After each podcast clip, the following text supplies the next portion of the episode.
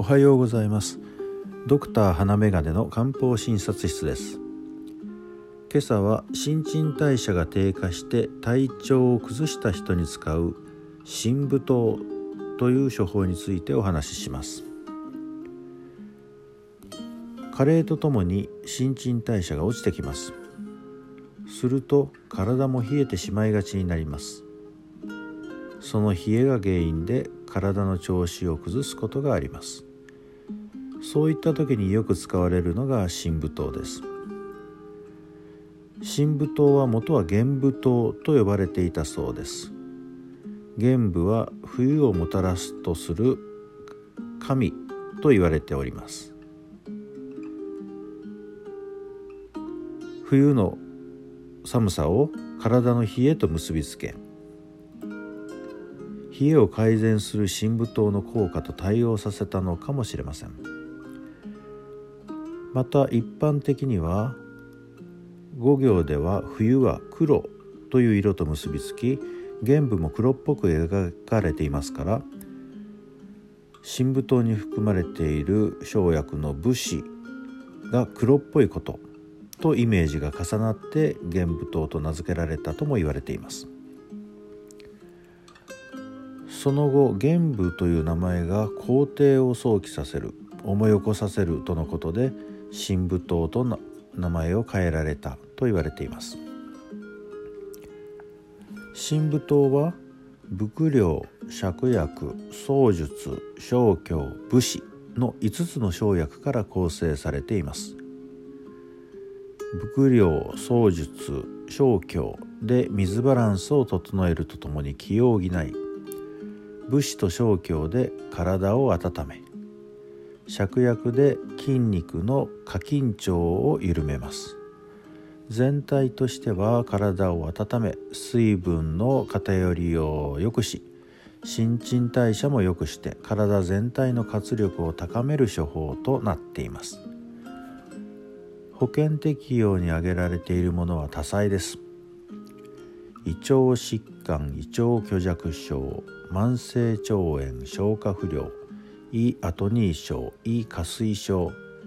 ネフローゼ腹膜炎脳一血脊髄疾患による運動並びに知覚麻痺。神経衰弱高血圧心臓弁膜症心不全で心気更新がある。半身不随リウマチ老人性創用症といった具合です。実際にこれを処方する人は体質が虚弱で代謝機能が落ちていることによって体の不具合が生じています。下痢気味で倦怠感が強く冷えがありめまい腹痛むくみなどを伴うことも多く見られます。脈は触れにくいことが多いです。このように書くと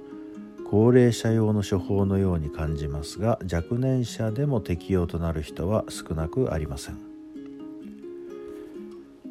深部糖が対応するめまいはぐるぐる回るようなめまいではなくて動揺感と表現されるものです。歩く時になんだかふわふわして地に足がついた感じがせずまっすぐ歩けないと訴えられます。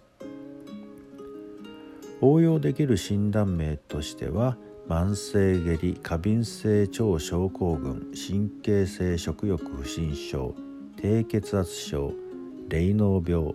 自律神経失調症慢性胃炎腎麻疹失神風邪症候群心身症慢性甲状腺機能低下症浮腫冷え症などが挙げられます。深部糖は代表的な武士剤です。生薬の武士は冷えを除き痛みを和らげます。血管拡張抗炎症作用強心作用なども報告されています。疲れてしまいエネルギーが湧かずずっと寝ていたいといった人に使うことも多いです。そのような人でさらに新陳代謝が落ちきってしまっているといった場合にはこの深部糖に人参糖を一緒に使う痛いことがあります。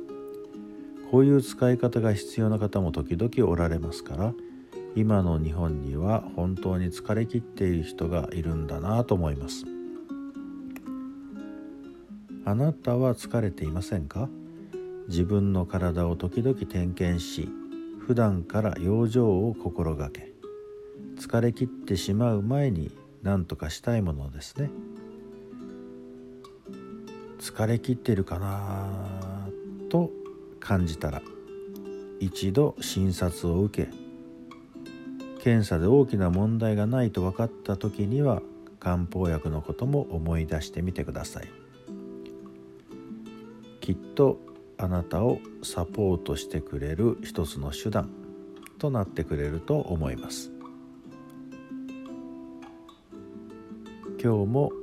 この一日があなたにとって良い一日となりますように。ではまた。